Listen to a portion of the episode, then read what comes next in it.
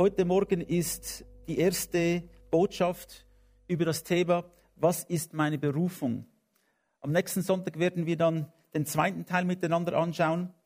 Aber heute Morgen wollen wir einfach einmal eine Grundlage verstehen, warum sind wir da. Jemand hat einmal gesagt, der Mensch ist wie ein Zigeuner am Rande des Universums. Niemand weiß, woher er kommt. Er bleibt eine kurze Zeit und niemand weiß, wohin er geht. Das war ein Atheist. Nun, wenn man an Gott nicht glaubt, wenn man diesen Glauben nicht hat, dann kann ich das verstehen, dass man das so sieht. Es gibt ja dann keine Erklärung, warum dass wir da sind. Es gibt auch keine, keinen Grund, warum dass wir da sind. Es gibt auch keinen, keinen Sinn, warum wir da sind. Wenn man Gott nicht hat, dann kommt man zu diesem Schluss. Aber was sagst du? Was ist der Sinn deines Lebens? Zu was wurdest du erschaffen? Warum bist du da? Ich denke, das ist eine ganz wichtige Frage, die wir uns alle immer wieder stellen müssen, ob wir wollen oder nicht. Denn wir werden im Leben immer wieder mit Dingen konfrontiert. Warum tue ich, was ich tue? Du hast einen Beruf, du gehst einer Tätigkeit nach. Und warum tust du das? Es ist wichtig herauszufinden, weshalb wir da sind. Was soll ich mit meinem Leben anfangen? Wozu hat mich Gott erschaffen? Und lebe ich nach dem Plan Gottes? Oder lebe ich einfach so für mich selbst, in, drehe mich in meinem eigenen kleinen Universum um den Kreis? Oder lebe ich nach dem Plan Gottes? Ist mein Leben auf dem Weg, den Gott für mich bestimmt hat? Ich denke, das ist ganz wichtig, dass wir uns diese Frage immer wieder stellen und dass wir eine Antwort darauf finden. Und die Bibel gibt uns eine Antwort auf diese Frage. Sie gibt uns die wichtigsten Antworten, die ein Mensch haben kann, finden wir im Wort Gottes. Der erste Grund, warum ich da bin, warum Gott den Mensch erschaffen hat, und das ist ein Teil meiner Berufung, ist, wir wurden erschaffen zu Gottes Freude. Weil Gott ein Gegenüber haben wollte, weil Gott eine Beziehung haben wollte, weil Gott seine Liebe weitergeben wollte, hat er dich und mich erschaffen. In der Offenbarung 4, 11 lesen wir, würdig bist du, unser Herr und Gott. Dir gebührt Ehre und Ruhm und alle Macht, denn du hast alle Dinge erschaffen. Du hast es gewollt und die Schöpfung entstand. Oder in einer anderen Übersetzung heißt es, für dein Vergnügen wurde die Schöpfung erschaffen, weil Gott sich daran freut. Nun, wir müssen einmal verstehen, wer Gott ist, was ist seine Natur, warum hat er es gemacht. Die Frage, die stellen wir uns ja auch immer wieder selber, warum tue ich das? Was ist die Motivation? Wenn wir mit Menschen zu tun haben, wenn wir Geschäfte eingehen mit Menschen, wenn wir äh, Interaktionen haben, Verträge abschließen, dann fragen wir uns, ja, was ist dann die Motivation? Warum tun wir das? Was ist seine Motivation hinter diesen Dingen? Nun, Gott, die Bibel sagt uns, Gott ist ein Gott der Liebe. Das heißt, alles, was er tut, seine Motivation ist Liebe. Die Erschöpfung des Universums, unsere Erschöpfung, dass wir gemacht wurden, ist ein Resultat seiner Liebe. Nun, wenn wir Liebe verstehen, dann verstehen wir Gott. Denn die Bibel sagt, Gott ist Liebe. Liebe ist etwas, worüber die Menschen sehr viel sprechen. Aber ich habe den Eindruck, dass wir vielmals es wirklich nicht verstehen, was Liebe ist. Wir denken, Liebe ist wie ein, einen Tausch. Ich gebe etwas und dafür muss ich wieder etwas zurückbekommen. Es ist wie ein Verdienst, wie ein Lohn. Und viele Menschen leben nach diesem Prinzip. Ich liebe dich, weil, weil du etwas für mich getan hast. Und ich tue auch etwas für dich. Es ist wie ein Tauschgeschäft. Und wenn Liebe das ist, dann wird es nicht sehr viel Frucht bringen. Dann wird es nicht den Menschen erfüllen. Dann ist, sind wir am Ziel vorbeigegangen. Was ist Liebe? Liebe ist, wenn du dich selbst gibst einem Menschen, wenn du das Beste tust für einen Menschen, ohne etwas zurückzuerwarten, ohne zu hoffen, dass du einen Gewinn daraus ziehst, ganz einfach, du willst jemanden segnen. Du willst jemandem Gutes tun. Und du erwartest nichts zurück. Das ist, was Gott für uns gemacht hat. Das ist Liebe. Liebe ist nicht Manipulation. Es ist nicht berechnend. Ich tue jetzt das und wenn ich ihn einlade, dann muss er mich wieder einladen und so weiter. Das sind alle diese Spiele, die die Menschen spielen. Aber Gott spielt dieses Spiel nicht. Gott hat gesagt, ich sende euch meinen eigenen Sohn Jesus Christus. Die Bibel sagt, so sehr hat Gott die Welt geliebt. Er hat nichts von uns verlangt. Die Bibel sagt, er hat seinen Sohn gesandt, Jesus, auf das alle, die ihn annehmen, nicht verloren gehen, sondern das ewige Leben haben. Wir wurden also zur Freude Gottes erschaffen, damit wir mit ihm eine Beziehung haben dürfen. Wenn ich das nicht verstehe, dann verstehe ich den Sinn meines Lebens nicht. Das ist ein wichtiger Teil, zur Freude Gottes erschaffen. Wenn ich nun in der Liebe lebe, das ist, was die Bibel sagt, das ist wahre Anbetung. Jesus hat einmal gesagt, der Vater sucht die wahren Anbeter. Die, die in Geist und Wahrheit anbeten, hat Jesus gesagt. Das sind die wahren Anbeter, die der Vater sucht. Und was bedeutet das in Geist und in Wahrheit? Das bedeutet, dass ich in der Liebe Gottes lebe, dass ich es weitergebe, mit allem, was ich bin und habe, dass ich Menschen liebe. Das ist die wahre Anbetung, die Gott sucht. Wenn wir in der Gemeinde zusammenkommen und Lieder singen, ist es ein Teil von dem. Aber es ist nur ein kleiner Teil von dem. Anbetung findet jeden Tag statt in deinem Leben, nämlich dann, wenn du Menschen vorbehaltslos liebst. Das ist die Anbetung, die Gott will. Und das ist die Anbeter, die Gott sucht. Ich denke, wenn wir das verstehen, dass Gott mich erschaffen hat, um eine Beziehung mit ihm zu haben, um ihn anzubeten, um Gott eine Freude zu bereiten, dann wird vieles einfacher und klarer in meinem Leben. Ich muss mich, ich muss mich dann nicht mehr so sehr bemühen, was alle anderen Menschen von mir denken oder halten. Ich muss mein Leben dann nicht mehr so sehr ausrichten nach den Meinungen der anderen. Es gibt ja viele ähm, Umfragen, was denken die Menschen zu diesem Thema, zu einem anderen Thema. Und da gibt es diese, diese auf Englisch äh, Polls. Äh, wie populär ist man? Wer unterstützt das? Und für die Menschen ist es wichtig. Aber wisst ihr was? Nur die Meinung eines einzigen Wesens zählt. Alles, was wir tun, tun wir nur vor einer Person. Und das ist Gott der Vater. Das ist das Einzige, was zählt. Nicht, was alle anderen sagen. Wenn ich weiß, ich bin dazu erschaffen, um Beziehung mit ihm zu haben, dann wird, was andere sagen über mich, ob das gut oder schlecht ist, weniger wichtig. Das zweite, der zweite Grund, warum das Gott uns erschaffen hat. Er will uns und er sieht uns als Teil von seiner Familie. Da geht es wirklich um die Gemeinschaft. Im Epheser 4, äh, Epheser 1, 4 bis 5 lesen wir, denn in ihm hat er uns schon vor Erschaffung der Welt erwählt, einmal heilig und tadellos vor ihm zu stehen. Und aus Liebe hat er uns schon damals dazu bestimmt, durch Jesus Christus seine Kinder zu werden. Das war sein gnädiger Wille. Der Wille Gottes war, dass aufgrund von Liebe, dass wir durch Jesus Christus seine Kinder werden. Ich kann euch sagen, ich habe schon mit vielen Menschen gesprochen, die hatten keine Familie, wirklich. Die sind als Waisen aufgewachsen. Als wir in Indien tätig waren, für diese vier Jahre, haben wir mit, habe ich viele, viele zerstörte Familien gesehen. Könnt ihr euch vorstellen, wenn Vater und Mutter auf dem Straßenrand wohnen, die Kinder mit einer Leine an den Hag binden, dass sie nicht fortlaufen, während die Eltern irgendwo sind, wo alles auf der Straße passiert. Das gibt Familien, die so sind. Es gibt Familien auch hier in der Schweiz, in unserem Westen, die völlig zerstört sind.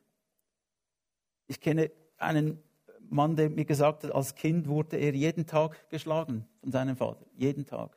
Und sein Vater hat ihm erzählt, du bist dumm, du taugst nichts, du kannst nichts, hat ihn geschlagen. Was hat das Kind gemacht? Nichts, er war einfach ein Kind. wie wächst ein solches Kind auf? Mit was für einem Bild? Äh, es ist etwas sehr, sehr Tragisches, wenn wir sehen, wie viele zerstörte Familien da sind. Und wenn die Familie zerstört ist in einer Gesellschaft, dann, wir, dann zerfällt die Gesellschaft. Sie zerfällt. Denn die Familie ist das wichtigste Element einer Gesellschaft. Eine intakte Familie. In der Familie, wenn die Familie so läuft, wie Gott es eigentlich will, wie Gott es sich vorgestellt hat, dann ist die Familie der schönste Ort, wo man sein kann. Es ist das Schönste, was man erleben kann. Familie. Und wisst ihr was? Gott sieht dich und mich als ein Teil seiner Familie. Ich darf ein Kind Gottes sein durch Jesus Christus. Und du darfst ein Kind Gottes sein durch Jesus Christus. Er will eine Familie. Er ist ein Familiengott. Er will, dass wir verstehen, wie wichtig das Familie ist. Und wenn du das Konzept der intakten Familie nicht kennst in deinem eigenen Leben, dann kann ich dich einladen, in Gottes Familie zu kommen. Gott der Vater hat immer Zeit für dich. Er hat immer Zeit für dich. Du kannst jede Zeit zu ihm gehen. Und er wird dich nicht verurteilen, nur weil du Fehler machst. Er wird dich nicht ausstoßen, nur weil du Fehler machst. Er wird dich nicht schlagen, nur weil du Fehler machst. Er nimmt dich an, wie du bist, und er geht mit dir einen Weg, der dich näher und näher zu ihm bringt. Einen Weg, der dich innerlich verändert, wo die Wunden in deinem Leben geheilt werden können, dass du wieder ein ganzer Mensch bist. Wir wurden also als erstes erschaffen zur Freude Gottes. Das heißt, wir wurden erschaffen, um ihn auch anzubeten. Das Zweite, wir sind erschaffen als ein Teil von Gottes Familie. Er will Gemeinschaft mit dir und mit mir. Als drittes, wir wurden erschaffen, um Christus ähnlicher zu werden, um uns verändern zu lassen. Da geht es um das Wort Jüngerschaft. Das heißt, Jüngerschaft heißt, ich folge Christus nach. Oder es könnte auch eine Lehre sein. Wir kennen das Wort Lehre und wir haben einen Lehrmeister. Und wir sind in einer Lehre. Wir wollen Christus ähnlicher werden. Ich kann mich noch gut daran erinnern, mein erster Tag. Ich habe Maschinenmechaniker gelernt, vier Jahre in Wetzikon. Und da hatte ich keine Ahnung von Metall oder von irgendwelchen diesen Dingen. Und dann sind wir da an unseren, an unseren Arbeitsbank gekommen und hatten diesen Schraubzwinger und hat uns ein rostiges Stück Metall gegeben und eine Pfeile. Er hat gesagt, arbeite einmal dran. Es muss schön sein, glänzen, gerade sein. Ich habe, das schaffe ich nie. Das schaffe ich nicht. Ich habe angefangen meine Hände taten weh nach drei, vier Stunden. Ich kann das nicht mehr, ich will das nicht. Aber er hat gesagt, du gibst nicht auf, Oliver, du machst es. Und es waren noch sechs andere mit mir im gleichen Lehrjahr. Wir hatten da gefeilt und gefeilt und gefeilt wie die Verrückten. Und haben gedacht, da, ah, wie kann es so etwas Rostigen etwas Schönes werden? Aber wenn man nicht aufgibt, und wenn man auf den Lehrmeister hört, wie man die Pfeile halten soll, was man tun soll und nicht tun soll, auf einmal geht es besser und besser und besser. Und am Schluss hatte ich ein schönes Stückchen Metall, schön zugeschliffen, rechtwinklig. Es war schön. Aber meine Hände haben geschmerzt und ich wollte vielmals aufgeben, aber mein Lehrmeister hat es nicht zugelassen. Und ich bin froh, dass so ich viele Dinge lernen konnten, konnte. Und auch mit uns in unserer Nachfolge mit Jesus Christus. Er ist unser Lehrmeister.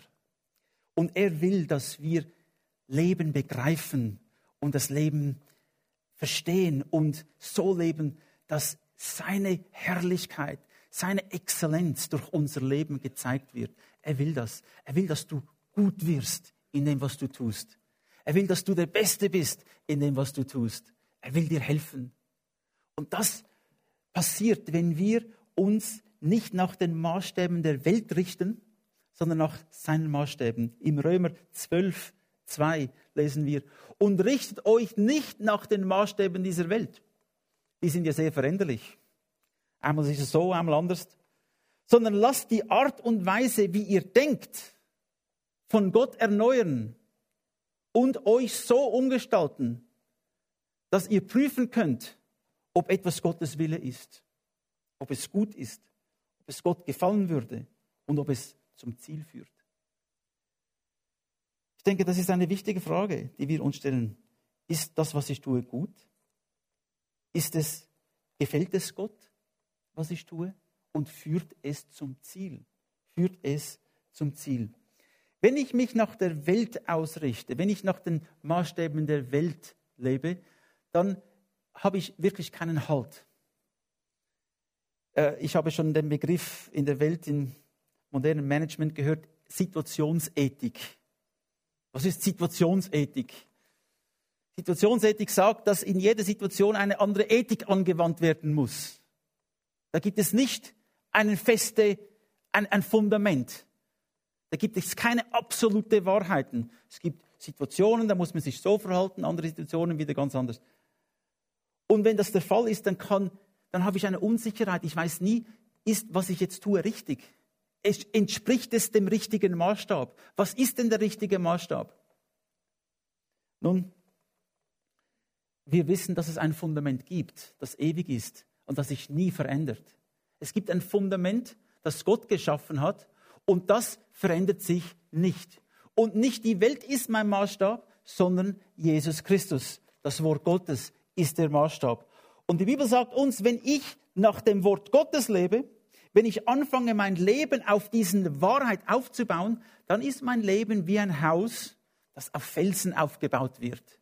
Wenn der Wind und das Wetter kommt, wenn die Wellen kommen, wenn der Sturm kommt, wenn die Nacht kommt und es wird kommen, dann wird dein Haus bestehen bleiben. Es wird nicht zerfallen. Wenn du aber dein Leben auf den Maßstäben dieser Welt aufbaust, dann ist es wie ein Haus auf Sand. Ein Haus auf Sand hat keinen Bestand. Wenn die Wellen kommen, wenn, wenn das Wasser fließt, der Regen kommt, dann wird dein Haus zerfallen. Und das will Gott nicht. Er will, dass du bestehst für alle Ewigkeit. Wir wurden also erschaffen, um Christus ähnlicher zu werden um ihm nachzufolgen. Äh, Reinhard Banke, der bekannte Evangelist, hat einmal gesagt, Gott will uns von einem Minus zu einem Plus machen. Von einem Minus zu einem Plus. Das Kreuz macht dich zu einem Plus. Oder ähm, ich habe schon vielmals gestaunt, wie aus einer Raupe ein Schmetterling werden kann. Diese kleine, hässliche Raupe irgendwo kriecht herum, lebt das kleine Leben einer Raupe und dann passiert etwas Magisches. Eine Veränderung. Irgendwann wird aus der Raupe ein Schmetterling. Der fliegt. Das ist, was Gott mit dir machen will. Er will dich verändern, sodass du frei bist. Frei bist von diesen Ängsten, was denken die Menschen. Frei bist von diesen anklagenden Stimmen der Vergangenheit frei bist von den Sünden, die uns so schnell befallen wollen. Er will dich frei machen. Das hat er mit dir vor. Und das passiert, wenn ich anfange, mich auszurichten nach seinem Wort. Dann fängt sein Geist an, in unserem Leben zu wirken. Er will, dass wir vom Finsternis ins Licht kommen. Der vierte Grund ist, wir wurden erschaffen, um Gott zu dienen. Die Bibel sagt uns im Epheser 2,10, in Jesus Christus sind wir Gottes Meisterstück. Du bist ein Meisterstück. Er hat uns geschaffen, dass wir gute Werke tun. Gute Taten, die er für uns vorbereitet hat, damit wir sie in unserem Leben ausführen. Diese Bibelstelle, ich kann mich gut daran erinnern, ich war ein Teenager, vielleicht 14, 15 Jahre alt habe ich ein Los gezogen und da war diese Bibelstelle. Und zuerst habe ich nicht ganz verstanden, was bedeutet das, dass ich Gottes Meisterstück bin. Und dann hat mir Gott das offenbart und hat gesagt, Oliver, ich habe dich so lieb, du bist mein Meisterstück und ich bleibe dran und ich arbeite an dir und ich will, dass du diese Dinge tust, die ich dir gebe. Du musst sie nicht selbst erfinden. Du musst nicht selbst der Sinn des Lebens erfinden. Du darfst einfach das tun, was Gott für dich spezifisch vorbereitet hat. Gott hat Dinge für dich vorbereitet. Ich kann euch sagen, viele denken, ich bin jetzt auch schon 50 Jahre alt und ähm, Es gibt Leute, die 60, 70, 80 Jahre alt sind. Wer ist schon über 80? Johann, der Einzige, soviel ich weiß. Nun, Mose, sein, seinen Dienst hat mit 80 angefangen. Mit 80. Also Johann, es kommen noch Dinge auf dich zu, auf die du dich freuen kannst. Kaleb und Josu, was haben sie getan mit 80? Kaleb hat gesagt, ich will diesen Berg.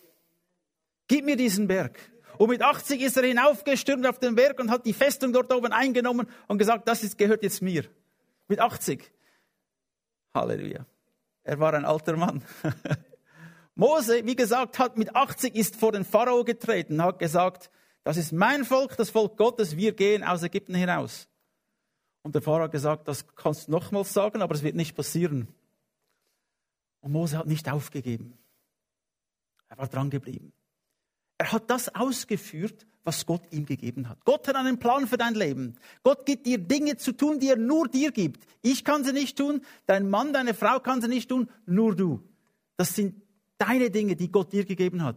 Und Gott will dich dorthin bringen, dass du das tust, wozu er dich erschaffen hat. Wir sind erschaffen als Mitarbeiter Gottes. Als Mitarbeiter. Gott will uns einbeziehen, mit einbeziehen in alle Dinge, die er tut. Ist es nicht etwas Schönes? Vielmals, äh, äh, äh, im, äh, das war vor allem im Militär so, wir haben auch gewisse Soldaten unter uns, oder sagen wir einmal Rekruten. Äh, da, da gibt es Aufträge, da versteht man den Sinn nicht. Habt ihr das auch schon erlebt? Da muss man Dinge tun und man versteht den Sinn einfach nicht aber man muss es einfach tun. Ich weiß nicht, wie viele Bäume ich schon grüßen musste, weil irgendwie mein Korporal dachte, das wäre lustig. Oder wie viele Ammunitionskisten ich herumschleppte mit Schneeschuhen und weiß ich was. Und dann hat man es wieder auf den Berg geschleppt und wieder heruntergeschleppt und nicht gebraucht. Was war der ganze Sinn dahinter? Und so weiter. Es gibt viele Dinge, die, ich, die zu hoch sind für mich. Und es ist schwierig, in einer solchen Situation motiviert zu bleiben, wenn du nicht weißt, was du machst, hat es einen Sinn. Aber wisst ihr was, mit Gott ist es ganz, ganz anders. Er offenbart dir den Sinn von dem, was du machst. Er zeigt dir den Sinn deines Lebens. Er kommt mit dir, er trägt mit dir, er geht den Weg mit dir und er will, dass du sein Mitarbeiter bist. Du darfst ein Mitarbeiter Gottes sein. Und ich finde das etwas sehr Schönes. Ich finde, das gibt dem Menschen Wert. Ich muss nicht selbst meine Bestimmung erfinden, ich darf sie annehmen von dem Herrn. Es gibt meinem Leben Wert. Leben auf der Erde ist eine Vorbereitung für die Ewigkeit. Wie gesagt, wenn wir jetzt treu sind in den kleinen Dingen, wenn wir jetzt treu sind in den kleinen Dingen, dann wird, wird Gott uns über viel setzen. Ich kann mich gut erinnern, wir äh, vor vielen Jahren. Wir haben eine Missionsorganisation, äh, sind Mitglieder geworden oder ein Teil davon geworden. Aber die Aufnahme war ein bisschen speziell in dieser Organisation. Wir sind immer noch ein Teil von dem. Aber ich sagte, wir wollen Missionare werden und wir haben vor, nach Indien zu gehen, um das Evangelium zu predigen und Menschen zu Jesus zu bringen und wir wollen in die Bibelschularbeit einsteigen und so weiter. Und ich habe gesagt, das ist gut, Oliver äh, dass du ein Teil von unserer Organisation werden willst. Da ist ein, ein Besen und da ist ein, eine Schruppe. Geh mal das WC putzen, hat er mir gesagt. Und ich habe ihn so angeschaut. Ich? Das WC putzen? Habe ich so gedacht. Aber irgendwie habe ich dann gemerkt, dass es gar nicht so drauf ankommt am Anfang. Tue einfach, was man von dir verlangt und Gott wird dir mehr geben. Und ich habe angefangen, die WCs zu putzen. Habe ich gemacht. Und dann, hab, dann durfte ich Graben gräben mit dem Pickel und Leitungen legen und so weiter. Äh, Wasserleitungen für das Sprinkler, für das Wässerungssystem. Und das habe ich gemacht für einige Zeit und mir wurde nichts bezahlt. Ich habe das alles gratis gemacht. Warum? Gott hat mich vorbereitet. Er hat mich vorbereitet für eine Aufgabe. Und ich denke, wenn wir bereit sind, einfach das zu tun, was Gott uns aufträgt, auch die kleinen Dinge, dann zeigen wir Gott, dass wir treu sind. Dann zeigen wir Gott, dass wir bereit sind, seine Mitarbeiter zu sein. Und dann wird Gott dich über viel mehr setzen. Deine Begabungen werden Platz für dich machen. Sie werden Raum schaffen für dich. Deine Berufung, deine Begabung wird die Türe öffnen für dich. Aber fang doch einfach mit den kleinen Dingen an und du wirst sehen, wie auch das Freude machen kann. Und der fünfte Punkt, den ich heute erwähnen will, wir wurden erschaffen, um einen Auftrag, eine Mission zu erfüllen. Jesus hat uns gesagt, darum geht zu allen Völkern und macht die Menschen zu meinen Jüngern. Dabei sollt ihr sie auf den Namen des Vaters und des Sohnes und des Heiligen Geistes taufen und sie belehren, alles zu befolgen, was ich euch geboten habe. Und seid gewiss, ich bin jeden Tag bei euch bis zum Ende der Zeit. Wie gesagt, wir haben einen Auftrag, eine Mission. Diese Auf, diesen Auftrag, in diesem Auftrag geht es darum, dass wir Menschen, mehr Menschen erreichen dürfen mit diesem Evangelium. Es ist eine gute Nachricht, die wir haben. Ich musste schon schlechte Nachrichten Menschen bringen, das ist sehr unangenehm. Aber eine gute Nachricht, da sollten wir uns darüber freuen. Denn diese Nachricht, die Gott uns gegeben hat, das Evangelium, das ist die beste Nachricht, die wir jemals haben können und weitergeben können. In unserer Gemeinde wollen wir alles daran setzen, Menschen zu erreichen. Alles, was wir tun, soll da auch dazu dienen, Menschen mit dem Evangelium zu erreichen. Das, diese, diese fünffache Berufung, diese fünffachen Sinn des Lebens, den ich euch gegeben habe, das gilt für jeden Menschen genau gleich. Ich will nochmals wiederholen. Wir wurden zur Freude Gottes erschaffen, dass wir Gott anbeten. Wir wurden als ein Teil von Gottes Familie erschaffen, für die Gemeinschaft. Wir wurden erschaffen, um Christus ähnlicher zu werden, dass wir uns verändern. Dem sagen wir Jüngerschaft. Wir wurden erschaffen, um Gott zu dienen, Mitarbeiter Gottes zu werden. Und wir wurden erschaffen, um einen Auftrag zu erfüllen, eine Mission zu erfüllen, spezifische Mission, die Gott uns gegeben hat. Ich bete, dass diese Botschaft heute Morgen dass sie tief in dein Herz eindringt. Es gibt auch ein sehr gutes Buch zu diesem Thema Leben mit Vision, wo auch diese fünf Punkte erwähnt werden. Und ich möchte euch ermutigen, dieses Buch zu kaufen. Wir haben noch einige Exemplare. Ist ganz einfach geschrieben, aber es kann dir vielleicht dir die Augen öffnen und noch tiefer gehen, weshalb wir da sind und was ist die Berufung, was ist der Sinn meines Lebens. Ich möchte dich dazu ermutigen, diese Reise zu gehen, denn nur so wird der Mensch glücklich. Nur wenn du das tust, was Gott dir gegeben hat, nur dort findest du Glück. Nur dort findest du Befriedigung. Nur dort findest du äh, Wohlsein in deinem Herzen. Halleluja.